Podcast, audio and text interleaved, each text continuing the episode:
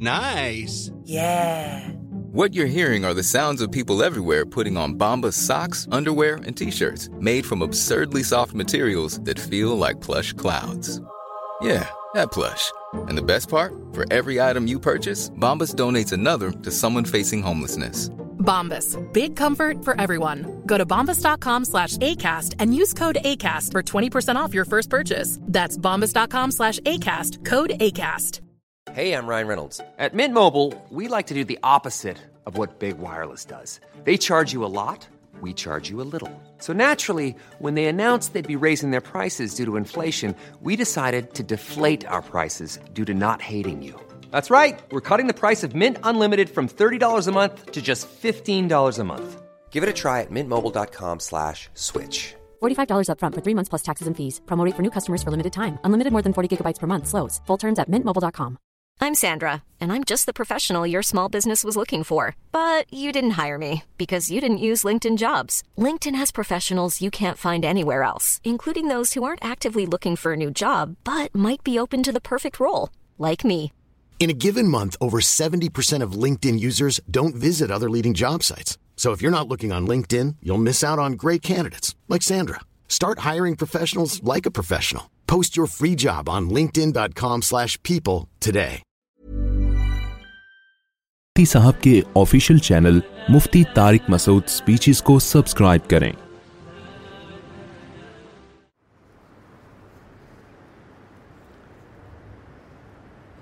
تو میں نے جس کے حلال ہونے کا کہا ہے وہ گندگی نہ کھاتا ہو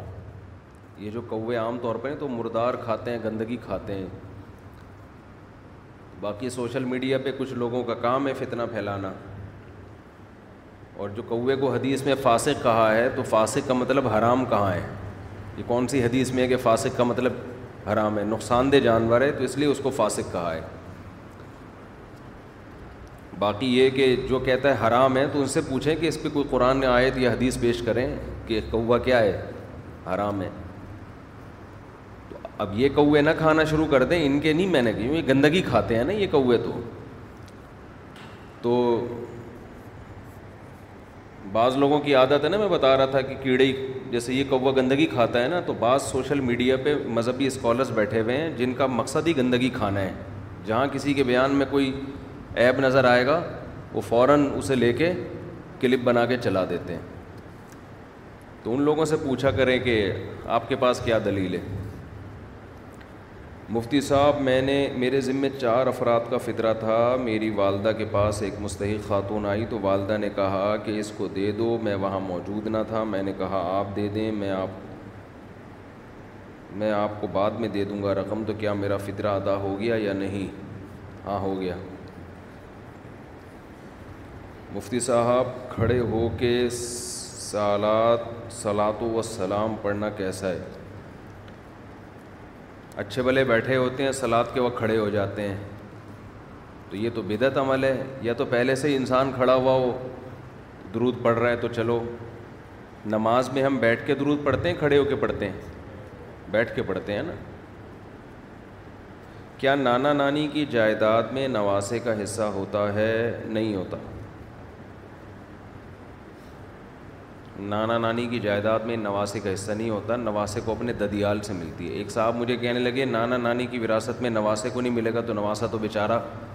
وراثت سے محروم ہو جائے گا میں نے اگر میں نے کہا اگر وہ بغیر باپ کے پیدا ہوا ہے تو وراثت سے محروم ہوگا اگر اس نواسے کا کوئی باپ ہی نہیں ہے مارکیٹ میں تو پھر وہ وراثت سے محروم ہوگا اور اگر وہ اس کے کوئی ابا بھی تھے تو وہاں سے ملے گی نا وراثت اس کو باقی نانا نانی کی وراثت نواسوں کے بجائے پوتوں میں جائے گی اور یہ جو ان کے نواس ہیں ان کو اپنے ددیال سے وراثت ملے گی میرے سسرال میں لڑائی ہوئی ہے کوئی نئی بات نہیں ہے بھائی میں نے اپنے بچوں کو عید کی دعوت میں جانے سے منع کر دیا کیا میں ایسا کر سکتا ہوں نہیں منع نہیں کر سکتے آپ بچوں کو ان کے نانا نانی سے ملنے سے نہیں روک سکتے آپ ان کے ماں باپ کی جگہ ہوتے ہیں نانا نانی دادا دادی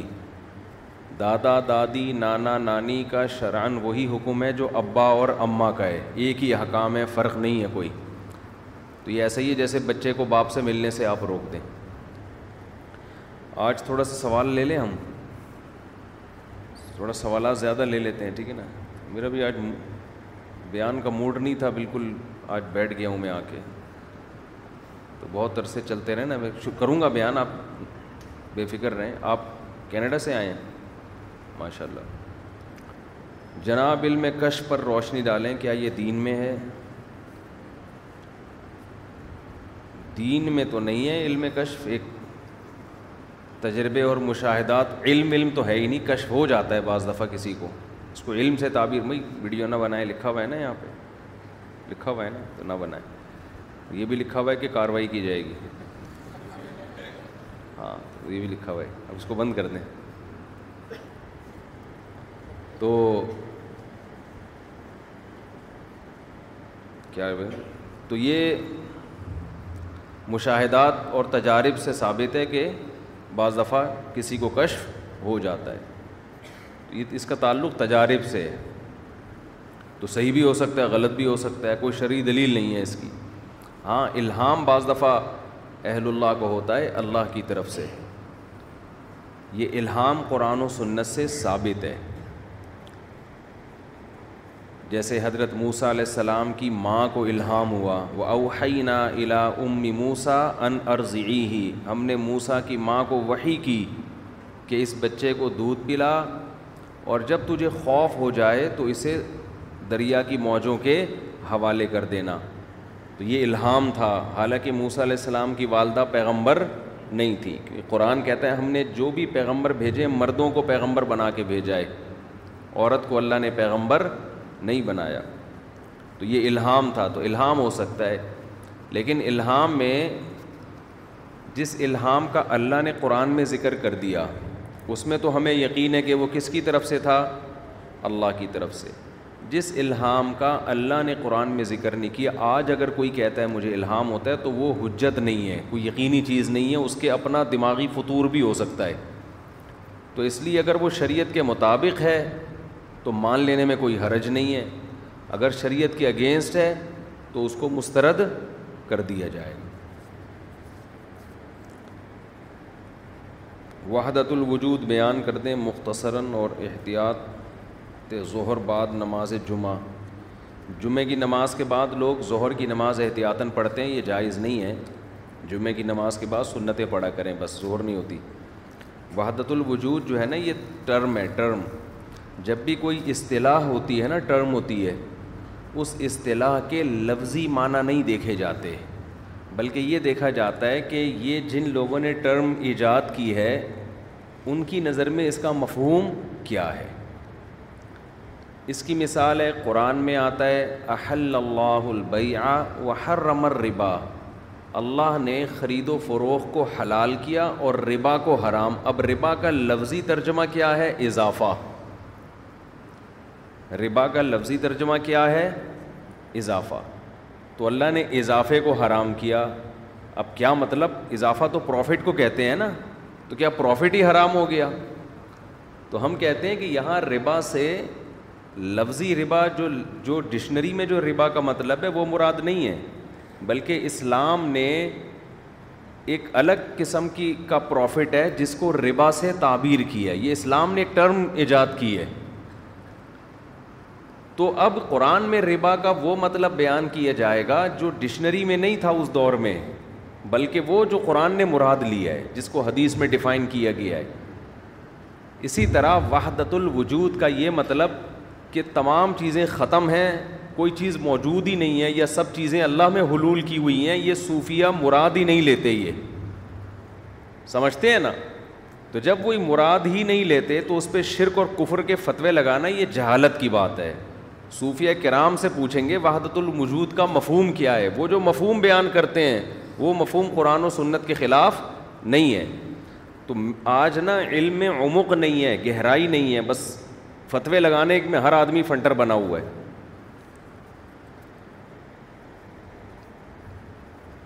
وحدت الوجود کا کیا مطلب ہے وہ جو میں شعر پڑھتا ہوں نا گلستہ میں جا کے ہر ایک گل کو دیکھا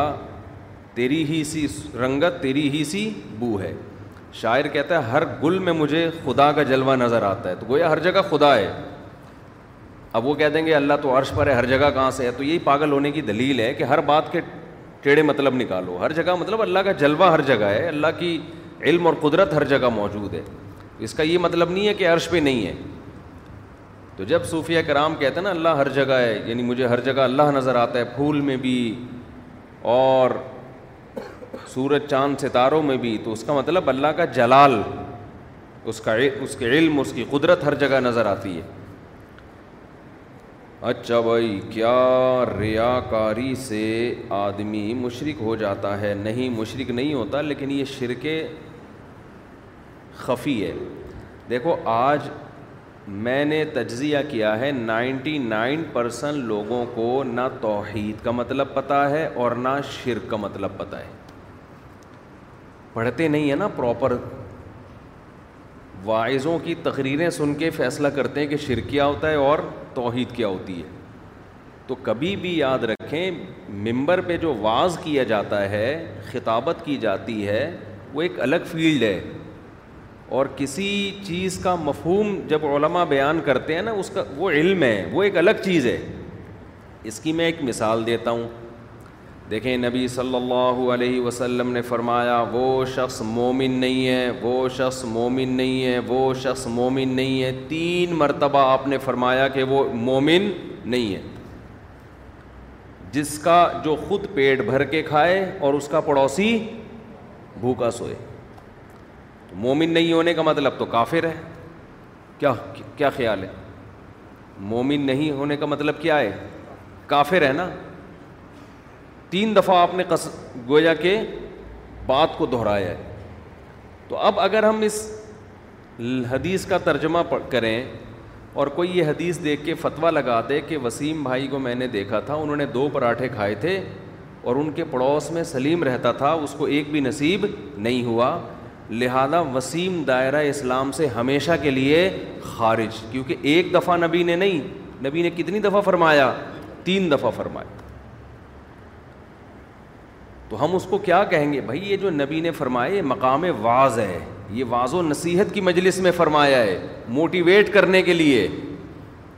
یہ مسئلہ بتانے کی مجلس بولو نہیں تھی اگر نبی سے کوئی مسئلہ آ کے پوچھتا کہ یا رسول اللہ فلاں شخص نے پیٹ بھر کے کھایا اس کا پڑوسی بھوکا تھا تو کیا یہ دائرہ اسلام سے خارج ہو گیا اور اس کا نکاح ٹوٹ گیا کیونکہ جو اسلام سے خارج ہوتا ہے تو نکاح بھی کیا ہو جاتا ہے ٹوٹ جاتا ہے تو ایسے موقع پہ آپ فرماتے نہیں نہ نکاح سے خارج ہوا نہ اسلام سے خارج ہوا اور نہ نکاح اس کا ٹوٹا اس وقت نبی کی حیثیت کیا ہوتی مفتی کی حیثیت ہوتی فتوا دینے کی حیثیت ہوتی تو واض و نصیحت اس کا ایک الگ موقع ہے ایک الگ محل ہے اور مسئلے کی ایک الگ مسئلہ بتانے کا ایک الگ موقع ہوتا ہے تو لوگ کیا کرتے ہیں دونوں چیزوں کو آپس میں خلط کر دیتے ہیں عوام کے پاس علم نہیں ہوتا بعض واعظین کے پاس بھی علم نہیں ہوتا تو بہت سی ہمیں چیزیں ایسی ملتی ہیں جن کو حدیث میں بیان کیا گیا لیکن جب آپ مسئلے کی بات کرو گے اب دیکھو نبی صلی اللہ علیہ وسلم نے فرمایا میرے بات کافر نہ ہو جانا کہ ایک دوسرے کی گردنیں مارنے لگو اس سے پتہ چلتا ہے کہ مسلمان آپس میں اگر لڑ پڑے تو کافر ہو گئے یہی مطلب ہے نا لیکن قرآن کیا کہتا ہے وہ ان انطافی مین المنی نہ مسلمانوں کی دو جماعتیں ایک دوسرے کی گردنیں مارنے لگیں قتل کرنے لگیں ایک دوسرے کو فصل لہو بئی نہما تو دونوں جماعتوں میں سلو کرواؤ تو اللہ نے دونوں جماعتوں کو مسلمان بھی کہا اور دونوں میں سلو کی ترغیب بھی دی اور پھر آگے فرمایا ان نمل مینون اخوتن مسلمان سب آپس میں بھائی ہیں اخوئی دونوں بھائیوں میں سلو کرا دیا کرو جو لڑ رہے تھے ایک دوسرے کی گردنیں مار رہے تھے سمجھ نہیں سمجھ میں نہیں آ رہی میرا خیال ہے بات تو قرآن کی آیت سے پتہ چلتا ہے کہ ایک دوسرے کو قتل کرنے والا بھی اسلام سے خارج نہیں ہے وہ مومن تو یہاں بھی خوب اچھی طرح سمجھ لیں ہمارے ہاں بہت سے لوگ توحید کا مفہوم جانتے ہی نہیں ہیں پڑھا ہی نہیں ہوتا انہوں نے شرک کا مفہوم پڑھا ہی نہیں ہوتا جس کا نتیجہ یہ نکلتا ہے ایک صاحب کہنے لگے ہم بچپن میں یہ سنتے تھے کہ یار یہ جو کہتے ہیں نا دوائی نے مجھے ٹھیک کیا توبہ توبہ استغفر اللہ یہ تو شرک ہے ہمیں یاد ہے بچپن میں ایک دفعہ وضو کر رہا تھا تو ایک صاحب بیٹھے ہوئے ماشاء اللہ بڑی خوبصورت داڑھی ان کی تو کسی نے ان سے انہوں نے کسی سے پوچھا اور بھائی کیا حال ہے ابھی تمہاری طبیعت خراب تھی تو انہوں نے کہا الحمد للہ وہ فلاں دوا سے میں ٹھیک ہو گیا تو کہنے لگے توبہ توبہ استغفر صفر اللہ ٹھیک تو اللہ سے ہوئے ہو ٹھیک کس سے ہوئے ہو اللہ سے دوا سے تھوڑی ہوئے ہو تو یہ تو شرکیہ جملہ ہے تو میں اس وقت پریشان ہوا میں نے کہا یار یہ تو پھر سارا دن ہم بڑی ٹینشن میں ہو جائیں گے کیونکہ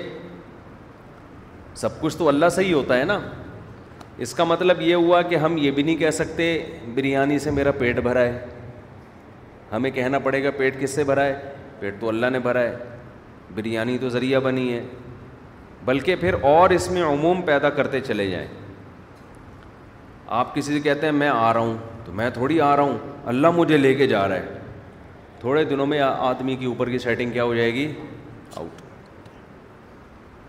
میں کھا رہا ہوں میں تھوڑی کھا رہا ہوں اللہ کھلا رہا ہے وہ ڈاکٹر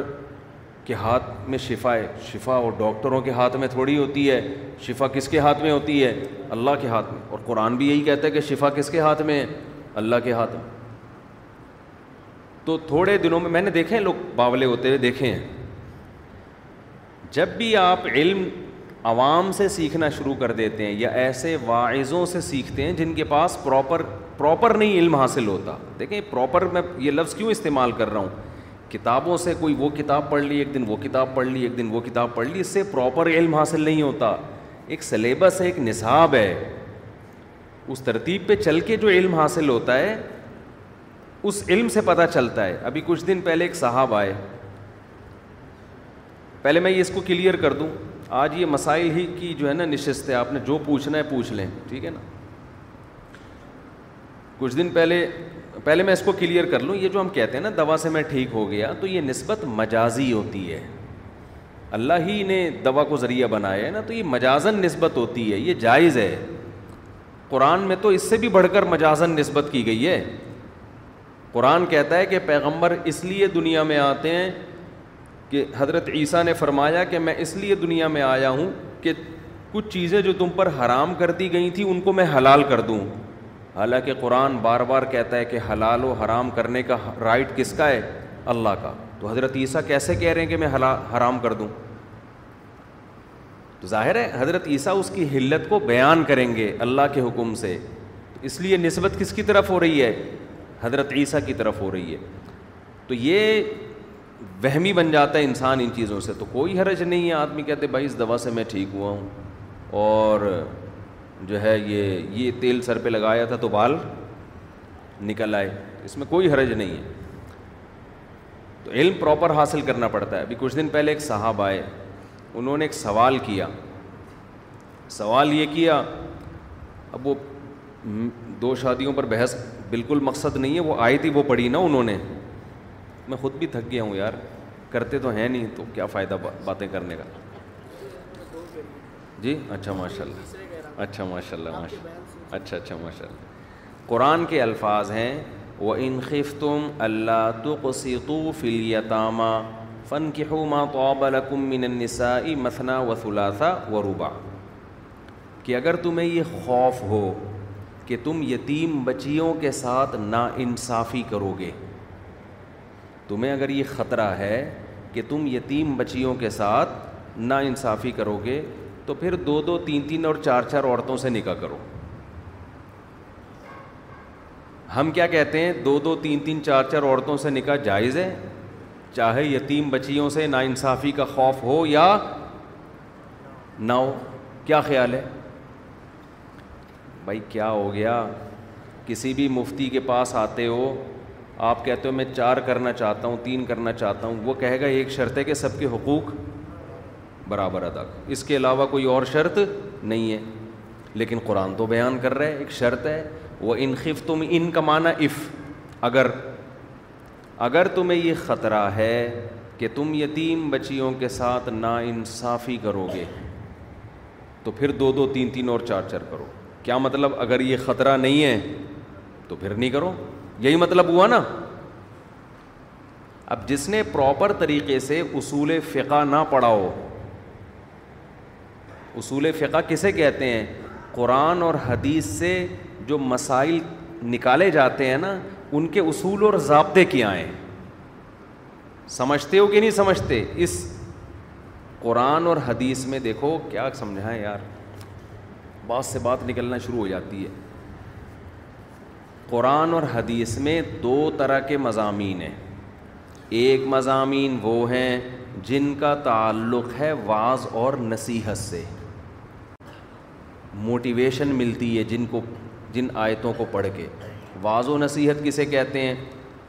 بھائی قرآن بتاتا ہے جنت بھی ہے جہنم بھی ہے اللہ کی کبریائی اللہ لا الہ الا هو الحی القیوم اللہ وہ ذات ہے جس کے سوا کوئی عبادت کے لائق نہیں الحی زندہ ہے القیوم ہر چیز کو تھامنے والا ہے یہ اللہ کی بڑائی بیان ہو رہی ہے اس سے انسان کو موٹیویشن ملتی ہے عمل کا جذبہ پیدا ہوتا ہے بعض اس نصیحت اسی کو کہتے ہیں نا وعض و نصیحت اور قرآن جنت کو بیان کرتا ہے اتنی خوبصورت ہو رہے نہ انّ بیز المقنون جیسے انڈے چھپائے ہوئے ہوتے ہیں نا صاف ستھرے قاصرات و ترفعین نظروں کو جھکانے والی اتنی قرآن اس جنت کا نقشہ کھینچتا ہے تو جس آدمی میں تھوڑی سی غیرت ہوتی ہے اس کو جنت کا شوق پیدا ہو جاتا ہے جہنم سے اتنا ڈراتا ہے کہ آدمی میں خوف پیدا ہوتا ہے تو یہ جو واض و نصیحت والی آیتیں ہیں کہ موت کے بعد زندہ ہوگے تم تو مٹی میں ہم جان ڈالیں گے یہ کہلاتی ہیں ذکر والی آیتیں نصیحت والی آیت میں آ رہی ہے بات کہ نہیں آ رہی ہے تو قرآن ان آیتوں کے بارے میں کہتا ہے الْقُرْآنَ لِلذِّكْرِ ہم نے قرآن کو نصیحت کے لیے آسان کر دیا ہے فہل میں مدکر کوئی ہے نصیحت حاصل کرنے والا یہ یہ ایک ٹاپک یہ ہے دوسرا ٹاپک ہے احکام کا مسائل کا یہ حلال ہے اور یہ حرام ہے یہ جائز ہے اور یہ ناجائز ہے یہ والا ٹاپک قرآن کا آسان نہیں ہے سمجھتے ہو آج کے جو اسکالرز مارکیٹ میں آ رہے ہیں نا یوٹیوبرز فیس بک یہ وہ کیا کر رہے ہیں وہ اس ٹاپک کو بھی ایسے بنا کے پیش کرتے ہیں کہ یہ بہت آسان ہے اس کے لیے پراپر کسی کہیں عالم بننے کی ضرورت نہیں ہے بس آیت کا ریفرنس معلوم ہونا چاہیے تو مسئلہ کیا ہو جائے گا حل ایسا نہیں ہے قرآن سے جو مسائل کا علم ہے وہ مشکل نہیں انتہائی مشکل ہے صرف مشکل نہیں ہے اگر آپ نے پراپر علم حاصل کیے بغیر اس حصے کو چھیڑ دیا تو آپ کے پاس گمراہی کے سوا کوئی راستہ نہیں ہے تبھی اس اس ٹاپک کو مشتحدین نے چھیڑا ہے تو ان میں اختلافات ہوئے ہیں مشکل تھا تو اختلافات ہوئے نا کسی نے کیا بیان کیا کسی نے کیا بیان کیا اب کتنے آرام سے فتویٰ لگا دیتے ہیں کہ جی امام ابو حنیفہ کہتے ہیں کہ ڈھائی سال تک ماں بچے کو دودھ پلا سکتی ہے حالانکہ قرآن میں لکھا ہے تو یوروزانہ اولاد ہن اولین کا ملین مائیں اپنے بچوں کو مکمل دو سال تک دودھ پلائیں گی تو یہ جماعت المسلمین والے بڑے آرام سے فتویٰ لگا دیتے ہیں یار دیکھو امام حنیفہ نے قرآن کی آیت کے خلاف فتویٰ دیا ہے تو ایک عامی آدمی کہتا ہے یار اگر ان کو یہ اتنی موٹی آیت بھی معلوم نہیں تھی تو وہ ابو حنیفہ کیسے ہو گئے پھر وہ تو حقیقت یہ کہ جب آپ اسی آیت میں جاتے ہیں نا تو آپ کو اندازہ ہو جائے گا کہ یہ جو آپ اتنے آرام سے اس آیت کی روشنی میں فتویٰ دے دیتے ہو نا کہ دو سال ہے تو آپ سے آیت کو سمجھنے میں غلطی ہو سکتی ہے کیوں قرآن کہتا ہے مائیں اپنے بچوں کو دو سال تک دودھ پلائیں لمن اراد یتمر رضا آگے قرآن کہتا ہے فعن ارادا فصالن فا آتا ہے کسی چیز کے بعد جب کوئی کام ہوتا ہے اس کو بیان کرنے کے لیے فا فعن ارادہ بس اگر میاں بیوی دونوں آپس کی رضامندی سے چھڑوانا چاہیں تو قرآن دو سال کے بعد چھڑوانے کا آپشن دے رہا ہے اگر دو سال کے بعد پلانا حرام ہوتا تو قرآن آپشن دیتا کہ اس کے بعد چھڑوانا چاہو لیکن آپ ان یو ٹیوبیوں سے پوچھ لیں ان کو یہ یہ نہیں پتا ہوگا انہوں نے ترجمہ دیکھا ہوتا ہے کہ مائیں بچوں کو کتنے سال دودھ پلائیں دو سال اور فتویٰ ابو حنیفہ بھی بھی تھوپ دیا اور ہر ایک پہ تھوپتے چلے جاتے ہیں باقی یہ جو قرآن میں آتا ہے کہ دو سال تک دودھ پلائیں تو اس کا مفہوم امام ابو حنیفہ کی نظر میں یہ ہے کہ وہ والی مدت جس میں جیسے حدیث میں آتا ہے نا لا رضا اباد حولین حدیث میں آتا ہے دو سال کے بعد ماں دودھ نہیں پلا سکتی یعنی رضاعت نہیں ہے تو یہ وہ رضاط ہے جو اجرت کے ساتھ ہو یعنی دو سال کے بعد ماں اگر بچے کو دودھ پلائے گی تو وہ اجرت کی مستحق نہیں ہوگی فتویٰ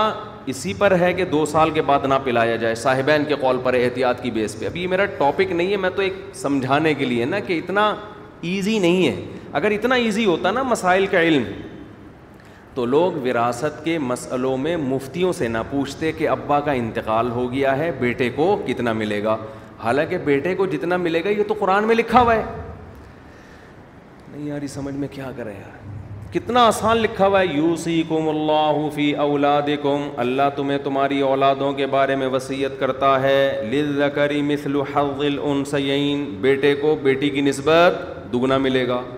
آپ کو میں بتاؤں جب کورٹ میں عدالت میں وراثت کے مسئلہ جاتا ہے نا کورٹ دینی مدرسوں سے رابطہ کرتی ہے عدالت ہمارے پاس تو آتے رہتے ہیں صبح شام مسائل کورٹ یہ کہتی ہے بھائی دارالعلوم کرنگی سے جامع الرشید سے بنوری ٹاؤن سے فتویٰ لے کر آؤ اس کا مطلب جج کو خود بھی اندازہ نہیں ہوتا حالانکہ وہ تو پڑھا لکھا ہے نا وہ بھی احتیاطاً اس پر کہ بھائی میں کہیں گڑبڑ نہ کر دوں تو مفتیوں سے فتویٰ لے آؤ میں اسی پہ کیا کر دوں گا فیصلہ سنا دوں گا تو ایک پڑھا لکھا جج وہ ترجمہ دیکھ کے فیصلہ کر لینا وہ نہیں کر رہا ہوتا اس کو پتا ہوتا ہے بھائی اس میں کون کون سی شرطیں لگی ہوئی ہیں کہ کیا کیا کنڈیشن ہے اس میں مجھ سے مسٹیک ہو سکتی ہے تو قرآن میں یہ جو علم ہے حلال و حرام کا مسائل کا علم یہ آسان نہیں ہے جتنا لوگوں نے سمجھ لیا ہے آسان اور اہم ترین بات یہ کہ یہ جو عام طور پہ لوگ آیت پڑھتے ہیں نا فَهَلْ مِن مُدَّكِرْ ہم نے قرآن کو آسان کر دیا ہے نصیحت کے لیے کوئی ہے سمجھنے والا اکثر لوگ علماء سے بدگمان کرنے کے لیے یہ آیت پیش کرتے ہیں ان لوگوں کی جہالت کا اندازہ لگاؤ جس کو یہ والی آیت کا مطلب نہ آتا ہو وہ باقی آیتوں کا مطلب کہاں بتائے گا اس آیت میں اللہ نے خود یہ کہا ہے کہ ہم نے نصیحت کے لیے آسان کر دیا ہے تو نصیحت کے لیے تو آسان ہے مسائل کے لیے قرآن نے کہیں یہ لفظ استعمال نہیں کیا ہے تو اب میں اس بات کی طرف آتا ہوں جلدی سے آج میں نے ارادہ کیا تھا مسائل ہی کا جواب دوں گا میں وہ تو شروع میں آپ لوگوں کو تھوڑا نا میں نے کہہ دیا ابھی بیان بھی ہوگا میں نے کہا بھاگ نہ جائیں ایک دم ناغا کرنے سے بہتر ہے نا آدمی کیونکہ ناغے کا بڑا نقصان ہوتا ہے آپ آئے تھے میں کہتا آج میں نہیں بیان کر رہا پھر زیادہ نقصان ہوتا ہے آدمی چل پڑے تو اچھا ہوتا ہے یہ جو میں وہ کسی صاحب نے اعتراض کیا نا کہ قرآن میں آتا ہے وہ انخف تم اللہ تو کو سیکوفی اگر تمہیں خوف ہو کہ تم یتیم بچیوں کے ساتھ نا انصافی کرو گے تو دو دو تین تین چار چار عورتوں سے نکاح کرو اس کا مطلب آپ آج کے اسکالر سے پوچھ لیں کخ بھی ان کو جواب نہیں آئے گا اس کا مطلب کیا ہے سمجھ رہے ہیں نا ان کو اس کا جواب بولو نہیں آئے گا تو یہ جو شرط قرآن میں لگی ہے نا کہ اگر تمہیں خوف ہو کہ تم یتیم بچیوں کے ساتھ ناانصافی کرو گے اس شرط کو فقہ کی اصطلاح میں کہتے ہیں یہ قید اتفاقی ہے احتراضی بولتے کیوں نہیں نہیں ہے احتراض کسے کہتے ہیں ایوائڈ کرنا ایوائڈ کیا جاتا ہے نا کسی چیز سے احتراض شرط جب ہم لگاتے ہیں نا کسی بھی کام کے لیے مثال کے طور پر میں آپ سے کہتا ہوں کہ اگر کل عید ہو گئی تو صبح سوئیاں کھانا میرے گھر پہ نہیں ان کے گھر پہ عید تو خیر گزر چکی ہے اب ان کے گھر پہ آ جانا تو یہ شرط ہے احتراز کے لیے کیا مطلب اگر عید نہیں ہوئی تو پھر بولو نہیں آنا یہ احتراز کے لیے اور ایک شرط ہوتی ہے اس کو اتفاقی کہتے ہیں یہ احتراز کے لیے نہیں ہوتی یہ شرط صرف اس لیے لگائی جاتی ہے کہ معاشرے میں ایسا ہو رہا تھا لیکن حکم کا مدار اس پر نہیں ہوتا معاشرے میں چونکہ ایسا ہو رہا تھا اس لیے قرآن نے اس کو ہائی لائٹ کر دیا اس کی میں مثال دیتا ہوں قرآن میں آتا ہے حرمت علیکم امہاتکم تم پر تمہاری مائیں حرام ان سے نکاح کرنا تمہارے لیے کیا ہے حرام ہے بیٹیوں سے نکاح حرام بہنوں سے حرام آگے پوری ڈیٹیل قرآن بیان کرتا ہے آگے جا کے کہتا ہے وربا ابو کو حجور تمہاری وہ سوتیلی بیٹیاں جو تمہاری گود میں پلی ہوں تمہاری وہ سوتیلی بیٹیاں جو تمہاری گود میں پلی ہوں ان سے بھی نکاح تمہارے لیے کیا ہے حرام ہے حالانکہ سوتیلی بیٹی گود میں نہ پلی ہو تو بھی نکاح کیا ہے اس سے حرام ہے اس سے نکاح تو یہ جو شرط قرآن بیان کر رہا ہے نا یہ شرط ہی ہو گئی نا کہ وہ بیٹی جب کسی حکم کو کسی صفت کے ساتھ بیان کیا جاتا ہے تو وہ صفت شرط کے معنی میں ہوتی ہے مثال کے طور پر اب ہر بات سے نا مثالیں مثالیں نکلتی چلی آ رہی ہیں مثال کے طور پر میں آپ سے آپ کہتے ہیں اس میں شرط کہاں ہے اف یا اگر کا لفظ تو نہیں آ رہا نا یہاں پہ اب بھائی اگر یوں ہوتا کہ تمہاری بیٹیوں سے سوتیلی بیٹیوں سے نکاح حرام ہے اگر وہ تمہاری گود میں پلی ہوں تو ہم کہتے ہیں یہ ایک شرط بیان ہو رہی ہے یہاں اگر کا لفظ تو ہے نہیں نا تو یہ میں سمجھا رہا ہوں کہ اگر کا لفظ نہ بھی ہو جب کسی آڈر کو کسی خاص صفت کے ساتھ بیان کیے جاتے ہیں تو وہ صفت شرط ہی کے معنی میں ہوتی ہے مثلاً میں آپ سے کہتا ہوں جو شخص عالم ہو اس کو کھانا کھلا دو تو یہ شخص کی صفت کیا ہے عالم مطلب یہی ہوتا ہے اگر وہ عالم ہے تو قرآن کیا کہہ رہا ہے تمہاری وہ سوتیلی بیٹیاں جو تمہاری گود میں پلی ہوں ان سے نکاح تمہارے لیے کیا ہے حرام تو مطلب یہ کہ اگر وہ گود میں پلی ہوں تو یہ یہ جو شرط ہے نا یہ احتراضی نہیں ہے یہ قرآن نے اس معاشرے کی رعایت کرتے ہوئے بتایا کہ عام طور پر سوتیلی بیٹیاں سوتیلے باپ کی گود میں پلتی تھیں اس لیے قرآن نے اس کو ہائی لائٹ کر دیا ورنہ سوتیلی بیٹی سوتیلے باپ کی گود میں نہ بھی پلے تو بھی اس سے نکاح کیا ہے حرام ہے پوری امت کا اجماع اجماعز ایک اور مثال اس سے بھی آسان قرآن کہتا ہے ولا تکری ہو فتح کم البغی ان اردنا تحسنا اپنی باندیوں کو زنا پہ مجبور مت کرو اگر وہ زنا سے بچنا چاہتی ہیں کیا مطلب اگر نہیں بچنا چاہتی تو مجبور کر سکتے ہیں کیا یا کروا سکتے ہیں ان سے زنا پھر بھی نہیں کروا سکتے تو یہ اگر کا مطلب یہاں یہ نہیں ہے کہ اگر یہ نہیں ہے تو پھر ٹھیک ہے یہ اس لیے قرآن نے بیان کیا کہ مسلمان باندھی بچنا چاہتی ہے معاشرے میں یہ رواج تھا اور آج بھی ہے وہ کیوں کرے گی بھائی تو چونکہ یہ تو طے شدہ ہے کہ وہ کیوں کرے گی اس لیے قرآن نے کہا تو وہ تو بچنا چاہتی ہے لیکن اگر بچنا نہ بھی چاہے پھر بھی آپ اس کو نہ مجبور کر سکتے ہیں اور نہ ترغیب دے سکتے ہیں تو یہ شرطیں ہوتی ہیں اس کی ایک آسان مثال دے کے بس پھر میں آگے چلتا ہوں قرآن میں آتا ہے منکم یس من کی حل فما ملکت فمما ملکت ایمانکم جو تم میں آزاد عورت سے نکاح کی طاقت نہیں رکھتا تو کسی کی باندی سے نکاح کر لے جو تم میں آزاد عورت سے نکاح کی طاقت نہیں رکھتا تو کسی کی باندی سے آج کل شارٹ شارٹیں یہ ذہن میں رکھیں کسی کی باندی سے وہ کیا کر لے نکاح کر لے امام ابو حنیفہ یہاں بھی یہ کہتے ہیں کہ اگر آپ میں آزاد عورت سے نکاح کی طاقت ہے تو بھی باندی سے نکاح کر سکتے ہو آپ حالانکہ قرآن کیا کہہ رہے ہیں جس میں نکاح کی طاقت نہیں ہے آزاد عورت سے وہ کیا کرے گا باندی سے نکاح اب کوئی امام حنیفہ پہ فتویٰ لگا سکتا ہے نا کہ یار قرآن تو کہہ رہا ہے اگر آزاد عورت سے نکاح کی طاقت نہیں ہے تو کسی کی باندی سے نکاح کرو امام حنیفہ کہہ رہے ہیں اگر طاقت ہے تو بھی کر سکتے ہو تو کہہ یار ان کو تو قرآن کی آیت نہیں پتہ بھائی ان کو پتہ ہے تمام لوازمات کے ساتھ کہ قرآن میں کون سی قید کس نیت سے بیان کی جاتی ہے تو یہاں بھی خوب سمجھ لیں یہ جو قرآن کہتا ہے کہ تم اگر یتیم بچیوں کے ساتھ ناانصافی کا تمہیں خوف ہے اصل میں اس وقت خوف ہوتا تھا ہوتا یہ تھا کہ لوگ یتیم بچی اس کو کی کفالت کرتے جب وہ بالغ ہوتی تو تھوڑے سے مہر میں شادی کر لیتے مہر کا مطالبہ کرنے والا ابا تو ہے نہیں تو وہ بے وقوف بن جاتی تو قرآن نے کہا اس کو بے وقوف بناؤ اگر تمہیں خطرہ ہے کہ تم اس کو تھوڑا مہر دو گے تو پھر اس سے نہیں کرو اس سے اس کو کرنے دو جو اس کو پورا مہر دے تم اس کے علاوہ دو دو تین تین عورتوں سے نکاح کرو جو کہ تمہارے لیے آلریڈی پہلے سے کیا ہے حلال ہیں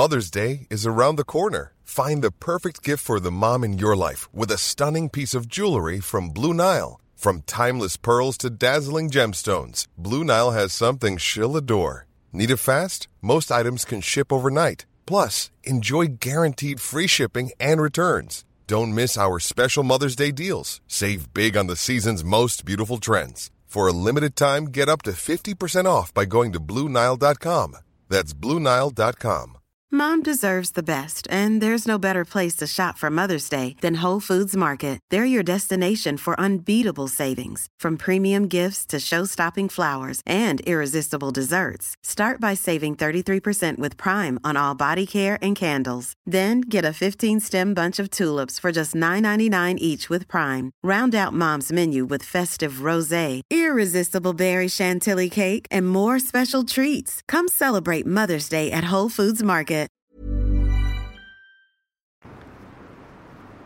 تو یہ آج تھوڑی سی خشک بحث ہو گئی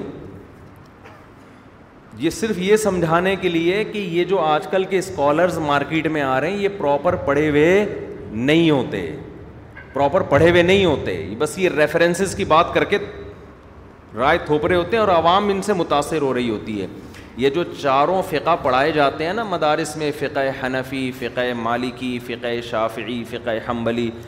ان میں پراپر اصول پڑھائے جاتے ہیں اسی وجہ سے ہم کہتے ہیں ان چاروں میں سے کسی ایک کو فالو کرو کیونکہ ان کے اصول بھی طے شدہ ہیں ان کی کتابیں بھی صدیوں سے ہیں ان کے علاوہ اب تک پانچواں فقہ ایسا مارکیٹ میں آیا ہی نہیں ہے جس کے اصول مرتب ہوئے ہوں اور اس کی کتابیں لکھی گئی ہوں جب کتابیں ہی نہیں لکھی گئیں اصول ہی نہیں ہیں تو پھر اکائیاں ہیں ایک مفتی یہاں سے کچھ فتویٰ دے گا دوسرا مفتی وہاں سے کچھ فتویٰ دے گا کوئی ضابطہ ہی نہیں ہے مسائل بیان کرنے کا کسی کو سعودیہ کے مفتی اعظم کا فتویٰ اچھا لگے گا کہ چلو جی وہاں سے بن باس کا فتویٰ لے لو کسی کو البانی کا فتویٰ اچھا لگے گا کسی کو ابن تیمیہ کا فتویٰ اچھا لگے گا کسی کو جناب یہاں کا فتویٰ اچھا لگے گا کسی کو اپنا والا اچھا لگے گا اس سے امت کیا ہوگی آپس میں جو بیڑا غرق امت کا ہوگا اور جتنا ہو چکا ہے اس سے زیادہ ہوگا ایسا بھیانک مستقبل ہے نا مسلمانوں کا کہ آپ کی سوچ ہوگی تو اس لیے ہم منع کرتے ہیں لوگوں کو بھائی جو ایک چیز مرتب ہو چکی ہے اسی میں سے کسی ایک کو فالو کیا جائے آگے چلتے ہیں یار آج زیادہ پیچیدہ بحث ہو گئی تھوڑی خشکی بحث اچھا بھائی ریا کاری سے آدمی مشرق ہو جاتی یہ اس کا جواب ہے شر کی ایک ڈیفینیشن ہے یہ جو تبلیغ والے کہتے ہیں نا لا الہ الا اللہ کا مفہوم ہے اللہ سے سب کچھ ہونے کا یقین اور غیر اللہ سے کچھ نہ ہونے کا یقین آئے تو یہ جو تبلیغی جماعت والے کلمے کا مفہوم بیان کرتے ہیں یہ بھی ایک وائز کی حیثیت سے بیان کرتے ہیں ورنہ کلمے کی جو اصل مفہوم ہے نا جب کوئی مفتی بیان کرے گا تو وہ پوری توحید کو ڈیفائن کرے گا اس کہ معبود کی ڈیفینیشن کیا ہے لا الہ کا مطلب خدا کے سوا کوئی عبادت کے لائق نہیں ہے تو معبود کی ڈیفینیشن وہ باقاعدہ اس کو ڈیفائن کیا جائے گا کہ معبود کسے کہتے ہیں اگر آپ اللہ کے علاوہ وہ والا معبود کسی کو مانتے ہیں تو مشرق ہو جاتے ہیں اور اگر نہیں مانتے تو آپ مشرق نہیں رہتے بے شک آپ عملی زندگی میں کتنے کمزور ہوں تو بعض کی مجلس الگ ہوتی ہے بھائی علم کی مجلس الگ ہوتی ہے تو جب بھی کوئی مسئلے کی بات آئے نا تو مفتیوں سے پوچھ لیا کرو ورنہ لوگ بعض و نصیحت کی محفل میں ایک دم جذبات میں آتے ہیں ایک صاحب نے کیا کیا نیسلے کمپنی کے خلاف بیان سنا کہ بھائی یہ تو ملٹی نیشنل کمپنی ہے یہودیوں کی اور یہ فلاں رو انہیں پورا انہوں نے ایک برانچ تھی ان کے پاس وہ بند کر دی بے روزگار ہو کے روڈ پہ آ گئے بیڑا ہی غرق ہو گیا تو میرے پاس آئے کہ کہ یار اس میں تو جراثیم ہے اور یہ ہیں اور فلانا ہے وہ میں نے کہا بھائی یہ صرف ایک کسی نے مضمون لکھ دیا ہوگا یہ کوئی تحقیق شدہ بات تھوڑی ہے کہیں بھی انٹرنیٹ پہ ایک مضمون پڑھ لیا نیسلے کمپنی کے خلاف اور کسی مولانا صاحب نے لکھ دیا ہوگا وہ مضمون تو وہ سارا کاروباری اپنا کیا کر کے بیٹھ گیا تو یہ اسی طرح یاد رکھو جو آج کل دجال کے نام سے بہت کچھ ہو رہا ہے ہندوستان غزوہ ہند کے نام سے بھی بہت کچھ ہو رہا ہے جس کو آج کل چندہ لینا ہوتا ہے نا جس کو بھی آج کل چندہ لینا ہے نا اس کے پاس مخصوص قسم کی حدیثیں ہیں بس وہ وہ حدیثیں اپنے اوپر اگر آپ کو پی ٹی آئی کو ووٹ دینا ہے نا آپ کو اس پہ بھی حدیثیں مل جائیں گی آپ کو جے یو آئی کو ووٹ دینا ہے اس پہ بھی مل جائیں گی آپ کو مسلم لیگ کو ووٹ دینا ہے اس پہ بھی مل جائیں گی آپ کو ہر آدمی اپنے مطلب کے لیے قرآن و حدیث سے مسائل مستمت کر رہا ہے ایک چیز کا ہمیشہ اہتمام کریں جب بھی آپ کنفیوز ہوں مسائل میں آپ کسی بڑے دارالفتہ سے بڑے مدرسے سے ریٹرن میں فتویٰ لیں آپ جو بڑے بڑے مدارس ہیں نا صدیوں سے چلے آ رہے ہیں جیسے دارالعلوم کورنگی میں جو علماء بیٹھے ہوئے ہیں ایک مثال دے رہا ہوں حضرت مفتی تقی عثمانی صاحب ان کے استاذ مفتی رشید احمد صاحب اور دیگر اساتذہ پھر ان کے استاذ یہ سلسلہ عبداللہ بن مسعود سے ہوتا ہوا نبی صلی اللہ علیہ وسلم تک پہنچتا ہے تو جب کسی ادارے سے فتویٰ لیا جاتا ہے نا اس میں غلطی کا امکان کم ہوتا ہے بنوری ٹاؤن سے آپ فتوا لیں جامع تو کسی بھی ریلائبل ادارے سے فتوا لیں ریٹرن میں فتوا لیں ریٹرن میں کیا ہوتا ہے کہ اور زیادہ احتیاط ہوتی ہے تلے الفاظ ہوتے ہیں ذرا بھی مفتی دائیں بائیں میں فتوے کا کام کرتا ہوں نا ہمارے پاس جب فتوا آتا ہے زبانی فتویٰ ہم آرام سے دے دیتے ہیں جب کوئی کہتا ہے نا لکھ کے چاہیے اسٹیمپ چاہیے تو اس میں بڑا ٹائم لگتا ہے یار یہ الفاظ تھوڑے سخت ہو گئے اس کو کاٹو یہ الفاظ تھوڑے اس میں بڑھاؤ اس طرح کے نا پوری ایک بہت اہتمام کیا جاتا ہے اس میں تحقیق تو فتویٰ گوگل سے نہ لیا کرو یوٹیوب سے نہ لیا کرو فتویٰ ان کے ماہرین سے لیا کرو چلو بھائی آگے چلتے ہیں بھائی مفتی صاحب میرا سوال یہ ہے کہ ہم جو فقیروں کو صدقہ خیرات کے پیسے دیتے ہیں جس میں بہت سے فقیر پیشہ ور ہوتے ہیں کیا ان لوگوں کو صدقہ خیرات دینا جائز ہے اگر آپ کو پتہ ہے پیشہ ور پیشہ آور یہ فقیر ہے اس کا پروفیشنل فقیر ہے یہ اس کا کام ہی یہی ہے تو اس کو دینا جائز نہیں ہے کیونکہ گناہ میں تعاون ہے اس کے ساتھ یہ خواتین کا قبرستان جانا اور قبر پر کھڑے ہو کر اصال ثواب کرنا جائز ہے نہیں وہاں جا کے اصال ثواب کے گھر میں پڑھ لو بھائی یہ لکھا ہے بلال سلیم کے لیے دعائے صحت فرمائے دل سے دعا اللہ تعالیٰ صحت عطا فرمائے اہل حدیث کی نماز بہت مختلف ہے اور یہ کیا لکھا ہوا ہے بالکل حنفی کی بالکل الگ یہ تو اہل حدیث سے پوچھیں بھائی ایسا بھی نہیں ہے بالکل مختلف ہے وہ بھی کھڑے ہوتے ہیں ہم بھی کیا ہوتے ہیں ہم لیٹ کے نماز پڑھتے ہیں اہل حدیث بھی قیام کرتے ہیں کھڑے ہو کر وہ بھی سورہ فاتحہ پڑھتے ہیں پھر صورت میں لاتے ہیں ہم بھی کیا کرتے ہیں پھر وہ بھی رکو کرتے ہیں ڈائریکٹ سجدے میں نہیں چلے جاتے ہم بھی کیا کرتے ہیں رکو کا دونوں کا طریقہ سیم ہے کھڑے ہوتے ہیں تو وہ ٹانگیں تھوڑی چوڑی کرتے ہیں ہم تھوڑی سی پتلی کرتے ہیں ہم ہاتھ یہاں باندھتے ہیں وہ یہاں باندھتے ہیں باندھتے دونوں ہی ہیں وہ بھی اللہ اکبر کہہ کے تقبیر تحریمہ ہم بھی اللہ اکبر کہہ کے تو اتنی ساری چیزیں سیم ہیں دو چار مختلف ہو گئیں تو کیا ہو گیا اس سے کیا ہوا وہ طوطے کا سن لیا کرے اللہ نور ہے کا مطلب کیا ہے قرآن میں آتا ہے اللہ نور السماواتی والارض اللہ زمین اور آسمان کا نور ہے اللہ نے اپنے آپ کو نور اس لیے کہا نور کہتے ہیں روشنی کو تو روشنی انسان کو سیدھا راستہ دکھاتی ہے تو اللہ بھی اپنی مخلوق کو سیدھا راستہ دکھاتا ہے تو اس لیے اللہ نے اپنے آپ کو سراپا نور سے تعبیر کیا ہے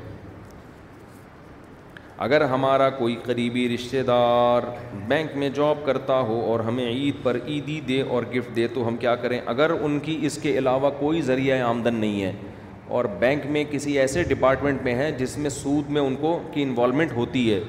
تو پھر ان سے عیدی لینا جائز نہیں ہے لے لی تو اس کو صدقہ کرنا پڑے گا اور اگر گفٹ اور عیدی لے لی تو پھر کیا کریں اس کی قیمت کو صدقہ کر دیں یا وہ عیدی صدقہ کر دیں عیدی ہے تو عیدی کرنی پڑے گی گفٹ ہے تو اس کی قیمت صدقہ کر دیں اچھا بھائی بیکاز وہ بینک میں گارڈ کی جاب کرتے اچھا بینک میں گارڈ کی جاب کرتے ہیں تو ان کا تو سود سے براہ راست اب کرنا دیا ہوں انہوں نے بیچاروں نے سارے سارے گارڈ کا جو کام ہے نا اس کی سود میں انوالومنٹ نہیں ہوتی وہ تو پیسوں کی حفاظت کر رہا ہے وہاں بیٹھ کے تو اس میں بھی اختلاف ہے بعض علماء اس کے بھی آمدن نجائز کہتے ہیں لیکن گنجائش کا پہلو بھی ہے بہتر تو یہ کہ گارڈ کی جاب نہ کی جائے لیکن گارڈ اگر کوئی کھلا دے کسی کو تو پھر صدقہ کرنے کی ضرورت نہیں ہے اس کی آمدن حرام نہیں ہے مفتی صاحب میں دو ہزار سولہ میں عمرے پر تھا اب دیکھو یہاں بھی بات ہے نا تفقوں کی ایک عامی آدمی سے آپ پوچھیں تو وہ بینک میں گارڈ کے جاب کو بھی کیا کہے گا حرام وہ کہے گا سود میں تعاون کر رہا ہے یہ یہی تو حفاظت کر رہے ہیں نا جو جو بھی گند اندر ہو رہا ہے اس کا محافظ کون ہے لیکن وہی ہے جب پراپر کسی چیز کو پڑھا نہیں ہوتا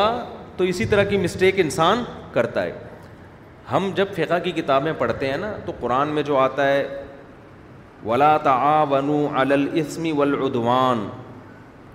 گناہ میں ایک دوسرے کے ساتھ تعاون نہ کرو تو اس تعاون کے درجات ہوتے ہیں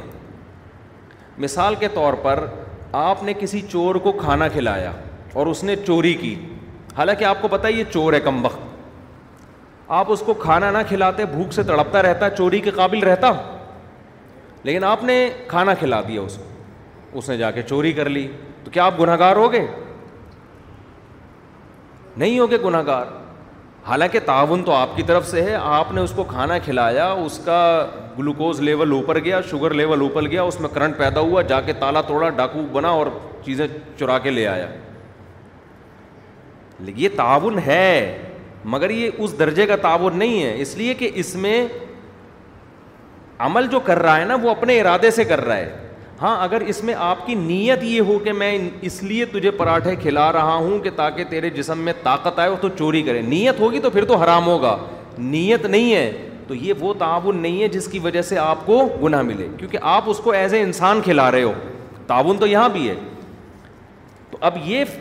تعاون کے کون سا درجہ حرام ہے کون سا حلال ہے کون سا مکرو ہے یہ ساری چیزیں اصول فقہ میں پڑھائی جاتی ہیں جو آج کل کے یوٹیوبرس کو معلوم نہیں ہوتی اس لیے ان کو نہیں پتا ہوتا کہ کس چیز پہ فتوا لگانا ہے حلال کا کس چیز پہ حرام کا سب کو ایک ہی لاٹھی سے ہانک رہے ہوتے ہیں ہم پہلے نا بچپن میں ایک سوال کیا کرتے تھے کچھ مذہبی اسکالرس تھے جو وہ کہتے تھے بہت فنٹر بنتے تھے لیکن پہلے یوٹیوب نہیں تھا تو ایسے ہی ہمیں گلی محلے میں ٹکرتے تھے ہم ایک سوال ان سے پوچھتے تھے کہ یار یہ جو آج کل جتنی کمپنیاں ہیں نا جن کی پروڈکٹ مارکیٹ میں آ رہی ہیں یہ زیادہ تر بینک سے سود لے کے کمپنیاں بناتی ہیں زیادہ تر کیا نائنٹی نائن پرسینٹ تو یہ تو حرام پیسوں سے جیسے ڈبل روٹی جس کمپنی نے بنائی وہ بھی بینک سے قرضہ لے گی سود پہ تو وہ جو ڈبل روٹی بنے گی بریڈ بنے گی تو وہ حرام پیسوں سے تو وہ کھانا ہمارے لیے جائز کیسے ہو گیا نہیں یاری بات سمجھ کپڑے بڑی بڑی کمپنیاں جن کا کپڑوں کا بزنس ہے وہ بینک سے پیسے لیتی ہیں حتیٰ کہ کسان بھی بینک سے پیسے لے کے زمین میں پیداوار اگا رہا ہے پیداوار بھی کیونکہ حرام پیسوں سے نا تو یہ تو سب حرام در حرام ہو گیا تو ان کے پاس جواب نہیں ہوتا تھا یہاں کے کیا ہو جاتے تھے وہ پھنس جاتے تھے اب اگر وہ یہ کہیں ڈبل روٹی کھانا حرام ہے تو بھائی کیا کھائے پھر آدمی آپ کہیں آٹا روٹی کھا لو تو روٹی میں جو آٹا جو فلور مل والے ہیں وہ بھی تو زیادہ تر بینکوں سے سود لے سود پہ قرضہ لے رہے ہوتے ہیں ہم جب باقاعدہ ہم نے پراپر پڑھا نا تو ہمیں اس اس کال کا جواب ہمیں مل گیا کہ بھائی سود پہ قرضہ لینا حرام عمل ہے مگر وہ رقم حرام نہیں ہوتی جس سے بزنس کر رہے ہیں آپ عمل حرام ہے بعض جگہ عمل حرام ہوتا ہے وہ رقم حرام نہیں ہوتی رقم وہ حرام ہے جو سود آپ بینک کو دے رہے ہیں اس سودی رقم سے بینک جو بزنس کرے گا وہ حرام ہو جائے گا بشرطے کہ وہ سود کی رقم کو الگ سنبھال کے رکھ رہا ہو سمجھتے ہو بات کو تو یہ آپ ان آج کل کے اسکالر سے پوچھیں ان کو نہیں پتا ہوتی یہ چیزیں تو کیا بات کر رہا تھا میں تو یہ جو گارڈ کی جو ہے نا تنخواہ اس کا بھی یہی ہے کہ یہ جب اتنا اماؤنٹ کہیں پڑا ہوا ہوگا لوگوں کی بچتیں کروڑوں روپے لوگوں نے لا کے رکھے ہوئے ہیں تو ان کی حفاظت کرنا بذات خود کوئی برا کام نہیں ہے اور وہ پیسوں کی حفاظت کرنے کے لیے بیٹھا ہوتا ہے ایگریمنٹ کی حفاظت کرنے نہیں وہ تو ویسے ہی وہ تو فون پہ بھی ہو سکتا ہے ایگریمنٹ تو پیسوں کی حفاظت کرنے کے لیے بیٹھا ہوتا ہے مفتی صاحب ماڈلنگ کرنا اور ایکٹنگ کرنا کیسا ہے جائز نہیں ہے بھائی ماڈلنگ کرنا تو بالکل جائز نہیں ہے ایکٹنگ کیوں کر رہا ہے اس یہ اس کی وجہ پوچھی جائے گی اس سے کس بات کی کوئی ڈرامہ کر رہا ہوتا ہے نا تو کیوں کر رہا ہے بعض لوگ ہنسانے کے لیے کر رہے ہوتے ہیں تو ویسے ہی ہنسانے کے لیے انٹرٹینمنٹ کے لیے کر رہے ہوتے ہیں تو وہ جائز ہے لیکن پسندیدہ کام نہیں ہے یہ دیکھو ہر جائز کام کرنے کا نہیں ہوتا بھنگی بننا بھی جائز ہے نا لیکن بنتا ہے کوئی تو کام ہمیشہ وہ کرنا چاہیے پروفٹ تھوڑا ہو مگر اس میں آپ کی عزت عزت نہ جائے آپ ایسا کام کیا کرو حضرت آپ جمعرات کو شب جمعہ کیوں نہیں جاتے میں کسی مجمع میں جانے کے قابل رہا نہیں ہوں سمجھتے ہو نا میں کسی مجمع میں جانے کے قابل رہا نہیں میں تو اب اپنی شادی میں چھپ کے جانے کی کوشش کروں جب جتنی میری شادیاں ہوئی ہیں نا ان میں بھی چھپ کے گیا ہوں تو لوگ گھیر لیتے ہیں بہت بڑی ٹینشن ہو جاتی ہے شروع شروع میں تو آدمی خوش ہوتا تھا اللہ عزت دے رہا ہے اب یہ چیز ٹینشن بن جاتی ہے تو کراچی اجتماع میں گیا تھا مجھے یاد ہے پہنچ پنڈال تک پہنچتے پہنچتے اتنا ٹائم لگ گیا تھا تو بہت زیادہ اس میں لوگ تو بالکل خیال نہیں کرتے ہر آدمی سیلفی لے رہا ہے ہر ایک کے سامنے ابھی کل ہمارے کسی دوست نے کہا کہ ہال میں جا کے نکاح پڑھانا ہے بہت قریبی دوست ہیں میں نے کہا میں نہیں پڑھاؤں گا بالکل صاف منع کر دیا حالانکہ خطرہ ہے ناراض ہو جائیں گے لیکن میں ان کو بتا دیا بھائی میرے بس میں نہیں ہے ایک تو یہ کہ ہال میں جو ٹائم نکاح کا دیا جاتا ہے اس ٹائم پہ کبھی بھی نہیں ہوتا آدمی نا لنگور کی طرح جا کے اوپر بیٹھ جاتا ہے ٹنگاوا دولہا ہے نہیں ہے کہاں ہے دس بجے کا ٹائم دیا تھا ساڑھے گیارہ بجے بارات آ رہی ہے ایک ٹینشن تو اتنا فالتو ٹائم کسی کے پاس ہو تو ٹھیک ہے بھائی تو کوئی بہت ٹائم لگتا ہے دوسرا پھر سیلفیاں سیلفیاں جتنا منع کرو اس کے بعد بھی پچیس تیس تو ہو ہی جاتی ہیں تو میں نے ان سے کہا کہ میں اپنی شادی میں اتنا نہیں مسکراتا مسکرایا جتنا دوسروں کی شادیوں میں ہر سیلفی میں مجھے مسکرانا پڑتا ہے شادی کسی اور کی ہو رہی ہے مسکرا بار بار میں رہا ہوں وہ آتا ہے نا اسماعیل پھر مسکرائیں پھر تیسرا آدمی چوتھا آدمی پانچواں آدمی چھٹا آدمی مجھے غصہ آ رہا ہوتا ہے پھر شادی اس کی ہو رہی ہے مسکرانا ہمیں پڑتا ہے اس لیے یہ مسئلہ ہے مفتی صاحب اہل بدت کے پیچھے نماز پڑھنا کیسا ہے نماز ہر ایک کے پیچھے جائز ہے جب تک کہ شرکیہ عقیدہ نہ ہو شرکیہ کا مطلب نبی صلی اللہ علیہ وسلم کو حاضر ناظر سمجھتا ہو مشکل کشا سمجھتا ہو تو پھر اس کے پیچھے نماز پڑھنا جائز نہیں ہے نبی کو بشر نہ سمجھتا ہو نور سمجھتا ہو یعنی بشریت کی فہرست سے ہی نکال دیا ہو پھر ایسے شخص کے پیچھے نماز پڑھنا جائز نہیں ہے اتنا براڈ مائنڈڈ نہ بنے کہ جو اسلام کی باؤنڈری ہے اسی کو کراس کرنا شروع کر دیں تو عقیدہ جو ہے نا توحید کا عقیدہ وہ رکھنا امام کے لیے ضروری ہے عمل بے شک خراب ہو ہر ایک کے پیچھے نماز ہو جاتی ہے لیکن عقیدہ اتنا خراب کہ اسلام کے دائرے سے نکل جائے آپ کہہ سکتے ہیں کہ جو حاضر ناظر نبی کو سمجھتا ہے وہ اسلام کے دائرے سے کیسے نکل گیا تو اب اب بھی نہیں نکلے گا تو کب نکلے گا ہے بھائی اللہ اور نبی میں کوئی فرق ہی نہیں چھوڑا اس نے تو اب اب کب نکلے گا پھر وہ مفتی صاحب یہ ہو گیا بھائی مفتی صاحب میں دو ہزار سولہ میں عمرے پر تھا اس وقت مجھ پر دم واجب ہو گیا تھا مگر میں نے دیا نہیں اگلے سال جب میں حج پر گیا تو میں نے دم دے دیا تو کیا دم ادا ہو گیا جیا ہو گیا حرم میں جانور ذبح کروا دیں تو بس دم ہو جاتا ہے مفتی صاحب میں دو ہزار چار سے آج تک تینوں ٹائم پراٹھے کھا رہا ہوں میرے لیے کیا حکم ہے آپ کفن دفن قبر وبر کی تیاری کر لیں تین ٹائم یہ پراٹھے کھا رہے ہیں دو ہزار چار سے ویسے اب تک زندہ ہیں یہ بھی حیرت کی بات ہے بہتر یہی ہے کہ آپ گورکن سے رابطہ کر لیں کیونکہ قبریں روز بروز مہنگی ہوتی جا رہی ہیں حقیقت ہے کراچی میں جس طرح سے پراپرٹی اوپر جا رہی ہے نا قبرستان بھی اسی ڈبل اسپیڈ سے اوپر جا رہے ہیں تو آپ انتظام کر لیں انشاءاللہ تو گھر والوں کو سہولت ہوگی اس سے پہلے سے یہی آپ سے گزارش اور کوئی سوال کسی نے اگلے ہفتے اگلے اتوار کو انشاءاللہ پراپر بیان ہوگا سورہ الحاقہ سمجھتے ہیں یہ تو آج میں نے ناغے سے بچنے کے لیے میں نے کہا something is better than nothing تھوڑی سی بوریت ہوئی ہوگی آپ کو قید اتفاقی قید اعتراضی یہ تھوڑی سی ٹیکنیکل قسم کی چیزیں آ گئیں مارکیٹ میں تھوڑا سا آپ تھوڑا سا سیٹنگ آؤٹ ہوئی ہوگی تو اگلے ہفتے انشاءاللہ جو پراپر ہمارا اتوار کو بیان کا سلسلہ چل رہا تھا نا جو سورہ الحاقہ چل رہی تھی نا تو اسی کو ہم انشاءاللہ کنٹینیو کریں گے تو آج میں نے ناغے سے بچنے کے لیے میں نے کہا کچھ ہو جائے ناغے سے بہتر ہے فرمائیے ہاں عورت کہہ رہے ہیں عورت نکاح پڑھا سکتی ہے جی پڑھا سکتی ہے اہل حدیث اور دیوبندی میں فرق بتائیں یہ کون ہے بھائی دیکھو دیوبند جو ہے نا دیوبند دیوبند تو کوئی نیا مسلک ہے نہیں بر صغیر میں جب اسلام آیا نا تو فقہ حنفی کی شکل میں آیا ہے فقہ حنفی تو ملیشیا میں اسلام گیا ہے فقہ شافعی کی شکل میں تو یہ جو چار مکاتب فکر ہیں نا حنفی مالکی شافعی اور حنبلی یہ چاروں صحیح ہیں ان میں سے کسی ایک کو فالو کرنا چاہیے اور تینوں کو درست سمجھنا چاہیے باقی یہ دیوبندی نام جو پڑا ہے یہ بریلوی حضرات کے مقابلے میں پڑا ہے ورنہ ہے وہ سب حنفی ہی تو حنفیوں میں جو علماء بر صغیر میں بیدعت کے خلاف ہو گئے ان کو لوگوں نے دیوبندی کہنا شروع کر دیا اور جو تیجے چالیسویں اور اذان سے پہلے سلاۃ والسلام کے قائل تھے ان کو لوگوں نے کیا کہنا شروع کر دیا بریلوی یہ بھی لوگ اعتراض کرتے ہیں نا کہ یہ دیوبندی فرقہ تو آج سے ڈیڑھ دو سو سال پہلے پیدا ہوا ہے تو اس سے پہلے تو یہ فرقہ تھا ہی نہیں تو جو فرقہ بعد میں پیدا ہوا ہو وہ صحیح کیسے ہو سکتا ہے اصولی طور پر تو بات صحیح ہے کہ جو فرقہ ہی پہلے نبی کے دور میں تھا ہی نہیں وہ وہ صحیح کیسے ہو گیا تو خوب سمجھ لیں نہ دیوبندی تھے نہ بریلوی حنفی تھے بر صغیر میں جب آیا نا اسلام تو فقہ حنفی کی صورت میں آیا ہے تو اس لیے میں اپنی نسبت فقہ حنفی کی طرف کرتا ہوں فقہ حنفی کی طرف میں اپنی نسبت کرتا ہوں تو یہ نام جو یہ تو لوگوں نے کر دیے ہیں کہ حنفیوں میں جو تیجے چالیسویں کے قائل ہیں ان کو لوگ بریلوی کہتے ہیں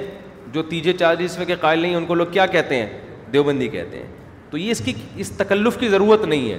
کہنے کی تو حنفی کہنے کی بھی ضرورت نہیں ہے لیکن اگر کہیں ضرورت پڑتی ہے تو انسان یہ لفظ استعمال کر سکتا ہے ورنہ ضرورت اس کی بھی نہیں ہے لوگ کہہ سکتے ہیں کہ فقہ حنفی بھی تو نبی کے دور میں نہیں تھا فقہ حنفی کے مسائل تھے نام نہیں تھا جیسے مصحف عثمانی کا نام نہیں تھا نبی کے دور میں مرتب بعد میں ہوا ہے مگر مصحف عثمانی نبی کے دور میں موجود تھا مگر مرتب کس نے کیا حضرت عثمان نے تو فقہ حنفی شافی مالکی یہ سارے نبی کے دور میں تھے ان کو مرتب بعد میں کیا گیا ہے تو نام ان کا بعد میں رکھا گیا ہے قوالی سننا شرعن کیسا ہے جائز نہیں ہے بھائی کچھ علماء بریلوی مسلک کے اس کو جائز کہتے ہیں بس یہی فرق ہے دیوبندی بریلویوں میں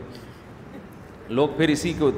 اسی کی وجہ سے جو یہ چیزیں نہیں کرتے ان کو دیوبندی کہہ دیتے ہیں جو یہ چیزیں کرتے ہیں ان کو لوگ کیا کہتے ہیں بریلوی کہتے ہیں اب آپ کی مرضی ہے بھائی تو کیونکہ اس کی کوئی حد نہیں ہے ہمارے جو بریلوی حضرات ہیں انہوں نے کہا کہ بھائی اذان سے پہلے صلاۃ وسلام انہوں نے کہا اس کے ناجائز ہونے کی کیا دلیل ہے تو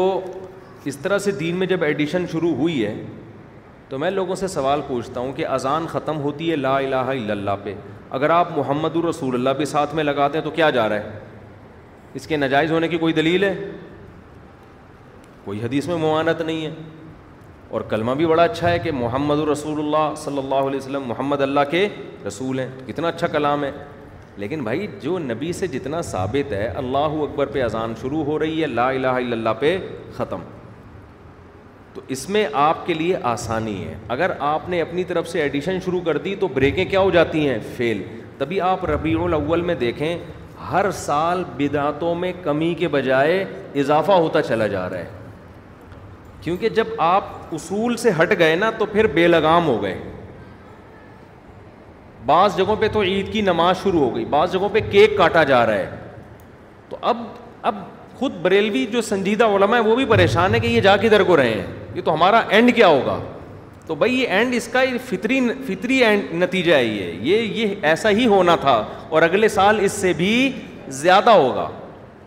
اور اگلے سال پھر اس سے بھی زیادہ تو یہ پہلے آپ دیکھیں دیوبندی بریلویوں میں فاصلے کم تھے پہلے فاصلے کم تھے اب یہ فاصلے کیا ہوتے جا رہے ہیں کیونکہ خانے وال تک اکٹھے آئے تھے خانے وال تک انجن چینج ہو گیا سرگودا والی گاڑی ادھر نکل گئی لاہور والی ادھر نکل گئی اب جیسے جیسے سرگودا والی گاڑی سرگودا جائے گی لاہور والی ٹرین لاہور تو فاصلے کیا ہوتے چلے جائیں گے بڑھتے تو وہ تو پھر بھی سرگودا جا کے رک جاتی ہے یہ تو رک ہی نہیں رہے تو پہلے تو یہ دیوبندی بریلوی ہندوستان میں ایک سب فقہ حنفی کو فالو کرتے تھے ان کے اکابر ہمارے اکابر ہمارے اکابر ان کے اکابر تو اب کیا ہوا ہے کہ پھر جب جناب احمد رضا خان بریلوی صاحب نے کچھ چیزیں کہا کہ یہ یہ ہونی چاہیے تو جو ان کے فالوورس سے انہوں نے وہ کرنا شروع کر دی ہوتے ہوتے پھر وہ اگلے اسٹیپ میں زیادہ ہو گئی آپ آج سے پچاس سال پہلے کے بریلوی حضرات کو دیکھیں اور آج کے دیکھیں بہت فرق نظر آئے گا آپ کو وہ کچھ نہیں تھا جو اب ہو رہا ہے اور یہ فص یہ فاصلہ بڑھتے بڑھتے اب پتہ نہیں کہاں جائے کس انتہا کو جا کے رکے گا نعتیں دیکھ لیں نا آج کل کس ٹائپ کی آ رہی ہیں نعتیں اچھا بھائی مفتی صاحب اصلاحی تعلق کس سے قائم کریں کسی بزرگ کا نام بتا دیں کراچی میں بہت سارے بزرگ ہیں میرے بھائی کراچی میں ہی اگر پوچھنا ہے تو جامع رشید میں میرے شیخ و مرشید ہیں حضرت مفتی عبدالرحیم صاحب لیکن وہ لفٹ نہیں کراتے آج کل ان کے پاس ٹائم کم ہے تو جامع رشید میں مولانا قاسم صاحب ہوتے ہیں حضرت مفتی رشید احمد صاحب کے خلفہ میں سے ہیں وہ اتنے نیک ہیں کہ وہ آپ کی سمجھ آپ افورڈ نہیں کر پائیں گے ان کو ان کے لیے پہلے سے آدمی تھوڑا سا نیک ہو تو وہ چل جائے گا ان کے ساتھ ٹھیک ہے نا تو اور جو ہے حضرت حکیم اختر صاحب رحمہ اللہ تعالیٰ کا بڑا زبردست سلسلہ ہے ان کے بیٹے ہیں مولانا مظہر صاحب اور ان کے بہت سارے خلف ہیں مولانا فیروز حضرت فیروز میمن صاحب بھی ہیں یہاں ہمارے پڑوس میں ہوتے ہیں بھائی حافظ احمد صاحب ہیں تو بہت سارے بزرگ ہیں مارکیٹ میں کسی سے بھی بیت ہو جائیں جا کے حضرت مفتی طارق مسعود صاحب نہیں ہیں میں بیت نہیں کرتا میں بزرگ بھی نہیں ہوں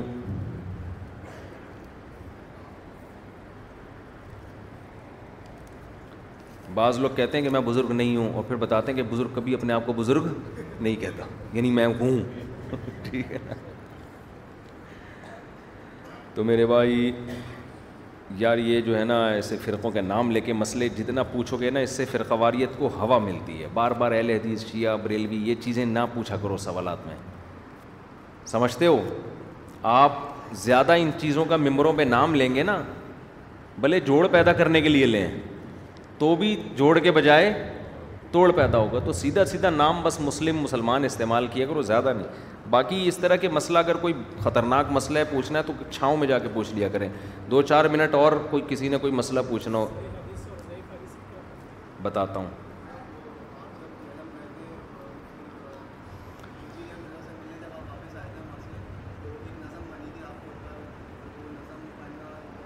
صحیح ہے نظم تو نظم ہے ویسے کسی نے عقیدت میں کہہ دی نظم صحیح اور ضعیف حدیث میں کیا فرق ہے صحیح اور ضعیف حدیث کی پوری تعریف پوچھ رہے ہیں وہ تو بڑا لمبا ٹائم لگ جائے گا آدھا گھنٹہ اسی پہ ہو جائے گا بس جس کے تمام راوی سکھا ہوں قابل اعتماد ہوں صنعت متصل ہو اور وہ حدیث علت سے پاک ہو علت بھی کہتے ہیں کہ کوئی خفیہ اس میں کوئی ایسی ٹیکنیکل فالٹ ہو جو محدثی سمجھ سکتا ہے وہ بیان نہیں کرتا تو ان تمام چیزوں سے جب حدیث پاک ہوگی تو وہ صحیح کہلاتی ہے اور ان میں سے کوئی ایک نقص بھی اس میں پایا جائے گا تو وہ حدیث ضعیف کہلاتی ہے اچھا ضعیف حدیث موضوع نہیں ہوتی خوب سمجھ لیں موضوع حدیث کہتے ہیں جو من گھڑت ہو ضعیف کا مطلب راوی اس کا کمزور ہے تو اس میں امکان ہوتا ہے کہ شاید نبی نے ایسا فرمایا ہو تو اس کو وہ درجہ دینا کہ جو بالکل من گھڑت حدیث کا ہوتا ہے یہ ٹھیک نہیں ہے کچھ اور سوال پوچھ لیں بھائی بدھ والے دن ناخن بڑے ہوئے ہیں تو کاٹنا لازم ہے ناخنوں کا منگل بدھ سے کوئی تعلق نہیں ہے جیسے شادی کا تعلق نہیں ہے نا جمعے کو بھی جائز ہفتے کو بھی جائز اتوار کو بھی جائز تو ایسے ہی ناخن کا بھی جائز وہ سوری ناخن کاٹنے کا بھی کوئی تعلق نہیں آج بیان میں خواتین بھی آئی ہوئی ہیں کوئی ایسی بات بھی پوچھ لیں جس کا خواتین سے بھی تعلق ہو تاکہ ان کو بھی کچھ فائدہ ہو جائے ورنہ آج کا جو بیان ہوا ہے خواتین کے تو کھوپڑی سے اوپر سے گزر گیا ہوگا ان کو بھی میں بتا رہا ہوں اگلے ہفتے تمیز سے بیان ہوگا ان شاء اللہ سمجھتے ہو نا اور دوسری شادی پہ بالکل بھی نہیں ہوگا تمیز سے بیان ہوگا دوسری شادی پہ بالکل بھی نہیں ہوگا ہمارے یہاں خواتین تھوڑی سی آنے لگتی ہیں پھر میں دوسری شادی پہ بیان کرتا ہوں پھر غائب پھر کہیں مخبری ہوتی ہے مفتی صاحب آج کل نہیں کر رہے دوسری شادی پہ پھر تھوڑی تھوڑی ایک دو دو خواتین ہوتے ہوتے زیادہ ہو جاتی ہیں پھر ایک دم میں جوش میں آتا ہوں پھر غائب یہ کئی دس پندرہ سال سے چل رہا ہے یہ سلسلہ جہاں تھوڑی تعداد ہوئی ہم نے دوسری شادی پہ بیان کیا لو بھائی ان کو تو اس کے علاوہ کچھ آتا ہی نہیں ہے پھر غائب یہ سلسلہ چل رہا ہے ہمارے یہاں کئی سالوں سے اس لیے ہمارے یہاں زیادہ خواتین بیان میں نہیں آتی آنے لگتی ہیں تو ہم یہ موضوع چھڑ دیتے ہیں فائدہ تو خواتین کے لیکن خواتین کو سمجھ میں نہیں آ رہا نا اچھا بھائی آئی بروز بنانا کیسا ہے نہیں جائز نہیں ہے حدیث میں لانت وارد ہوئی ہے مائیکل جیکسن سے عبرت حاصل کیا کرو مائیکل جیکسن کی بچپن کی تصویر دیکھو اور موت کے وقت کی دیکھو بچپن میں اچھا لگ رہا ہوگا آپ کو تھوڑا بلیک بلیک تھا لیکن پھر بھی نور تھا چہرے پہ اس کے ٹھیک ہے اور اس کی موت کے وقت کی تصویر دیکھو تغیر خلق اللہ اللہ کی تخلیق کو بگاڑتے بگاڑتے کیا تباہ کر دیا تھا اپنے آپ تو جو اللہ نے شکل دی ہے نا آپ کو وہی کرو اسی کو تھوڑا سا صاف ستھرا کر دو اس میں آپ کو ڈینٹنگ پینٹنگ کی اجازت بولو نہیں اس کو چینج کرنے کی اجازت نہیں ہے ڈینٹنگ پینٹنگ کی تو ہے کہ کوئی ایپ پیدا ہو گیا تو اس کو آپ نے تھوڑا سا ڈینٹر سے صحیح کروا لیا لیکن اس کو چینج کرنے کی اجازت نہیں ہے کہ موٹی ناک ہے تو باریک کروا لیا نے حدیث میں آتا ہے ان عورتوں پر اللہ نے لانت کی ہے جو اپنے دانتوں کے درمیان میں خلا پیدا کرواتی ہیں دان دونوں دانتوں میں بیچ میں خلا ہوتا ہے تو اچھے لگتے ہیں نا تو پہلے زمانے میں عورتیں گھسواتی تھیں دانت جا کے تاکہ دونوں دانتوں میں گیپ پیدا ہو جائے تو نبی نے اس عمل پہ لانت فرمائی ہے ہاں اگر کسی میں کوئی بہت عیب پیدا ہو گیا جیسے بعض لوگوں کے دانت ایب نارمل طور پہ آگے کو نکلے ہوئے ہوتے ہیں وہ پھر ٹھیک وہ وہ صحیح کروا سکتے ہیں اس کو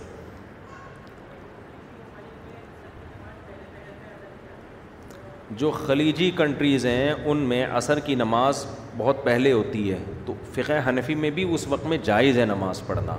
جس وقت میں ہم یہاں پڑھتے ہیں پاکستان یا انڈیا میں یہ بہتر وقت ہے جائز اس ٹائم پہ بھی ہے تو اس ٹائم پہ پڑھ لینے میں کوئی حرج نہیں وطر الگ پڑھ لیں وطر الگ پڑھ لیں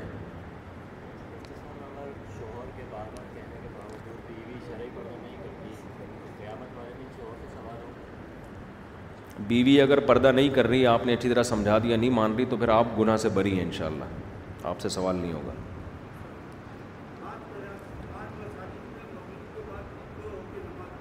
جی مغرب اذان کے بعد مغرب کی اذان کے بعد اگر امام وقت دے تو دو رکت پڑھنا جائز ہے اس میں کوئی گناہ نہیں ہے فقہ حنفی میں بھی جائز ہے یہ اور حدیث سے ثابت بھی ہے یہ حدیث سے ثابت ہے تبھی فقہ انفی میں جائز ہے سمجھ رہے ہو نا ہاں امام کے لیے افضل یہی ہے کہ وہ جلدی کرے اس میں تاخیر نہ کرے لیکن اگر کسی مسجد میں تاخیر کسی بھی وجہ سے ہو رہی ہے تو دو رکت پڑھنے میں کوئی حرج نہیں ہے ایک وقت میں دو بہنوں سے نکاح کیوں جائز نہیں حدیث میں اس کی وجہ بیان کی آپ صلی اللہ علیہ وسلم نے آپ نے فرمایا دو بہنوں سے نکاح مت کرو لے تَقْطَعُونَ بِهِ أَرْحَامَكُمْ اس عمل کے ذریعے تم رشتے توڑو گے بہنوں میں محبت ہوتی ہے بہنوں والی جب دونوں سے آپ نے نکاح کر لیا تو وہ بہنوں کی محبت سوکنوں کی نفرت میں تبدیل سمجھتے ہو کہ نہیں سمجھتے اچھا یہاں بھی فقہ کی بات علم کی بات یہ جو حدیث میں بتایا نا کہ دو بہنوں سے نکاح کیوں حرام ہے اس لیے کہ تم اس کے ذریعے رشتے توڑو گے تو علت کیا بیان ہوئی ہے رشتہ ٹوٹنا اب کوئی مفکر اٹھ کے کہہ سکتا ہے کہ میں جن دو بہنوں سے نکاح کر رہا ہوں وہ دل سے راضی ہیں اور وہ ایک ہی گھر میں رہنا چاہتی ہیں اور وہ قسم اٹھا کے کہہ رہی ہیں کہ اس سے ہمارا رشتہ اور زیادہ مضبوط ہو جائے گا اور آپ کو یقین بھی ہو کہ یہ ان میں نفرت نہیں ہوگی بلکہ اور خوش ہوں گی پھر بھی یہ نکاح جائز نہیں ہے اب کوئی مفکر اٹھ کے کہہ سکتا ہے کہ یار دیکھو حدیث میں تو آتا ہے لن کم تقاون بھی اور یہ عمل حرام ہے اس لیے کہ تم اس کے ذریعے رشتوں کو توڑو گے ایک آدمی کہتا ہے میں تو نہیں توڑ رہا اور دو بہنیں بھی خوش ہیں تو اس کا مطلب علت نہیں پائی گئی وہ ریزن نہیں ہے تو اب تو جائز ہونا چاہیے لیکن کسی بھی مفتی سے جو پڑا ہوا ہوگا نا وہ کہے گا پھر بھی جائز نہیں ہے چاہے محبت ہو سکتا ہے بلکہ دشمنی محبت میں تبدیل ہو جائے پھر بھی جائز نہیں ہے وجہ کیا ہے یہ چیز اصول فقہ میں پڑھنے کی ہوتی ہے کہ ایک چیز ہوتی ہے علت اور ایک چیز ہوتی ہے حکمت اللہ نے جو ہمیں احکام دی ہے نا ان میں بعض دفعہ اس حکم کی اللہ نے حکمت بیان کی ہوتی ہے تو حکم کا مدار اس حکمت پر نہیں ہوتا جیسے اللہ نے بتایا نا قرآن میں آتا ہے کہ انتجماؤ بین الوقتعین کہ دو بہنوں سے تم نکاح نہیں کر سکتے یہ اصل علت ہے کہ قرآن نے منع کر دیا اب یہ ہمیشہ کے لیے کیا ہو گیا حرام حدیث میں جو آتا ہے نا کہ تم اس کے ذریعے رشتوں کو توڑو گے یہ اس حکم کی ایک حکمت بیان کی جا رہی ہے کہ عام طور پر ایسا ہوتا ہے اس کا مطلب یہ نہیں ہے کہ یہ حکمت اگر نہیں پائی جائے گی تو پھر تم کر سکتے ہو نہ حرام تو پھر بھی ہے تو یہ ہے علت اس کی مثال ایسے ہے جیسے علماء بیان کرتے ہیں بھائی یہ حرام گوشت کھانے پر پابندی کیوں ہے کہ جو انسان جس جانور کا گوشت کھاتا ہے نا اس کی خصوصیات اس کی باڈی میں آتی ہیں اب آپ کتے بلی کھاؤ گے تو اندر سے کتے بلی بننا شروع ہو جاؤ گے حرکتیں وہی کرو گے گند کھا رہے ہو نا آپ لیکن اگر کوئی کھا کے اور پولائٹ ہوتا جا رہا ہے بلے کھا گیا اپنے محلے کے سارے کتے کھا گیا لیکن آپ نے دیکھا کہ پہلے بہت غصہ تھا آتا تھا اب یہ پولائٹ بنتا جا رہا ہے غصہ بالکل ختم پھر بھی حرام رہے گا کیونکہ ایک چیز حرام ہے ہمیشہ کے لیے تو حکمتیں ہیں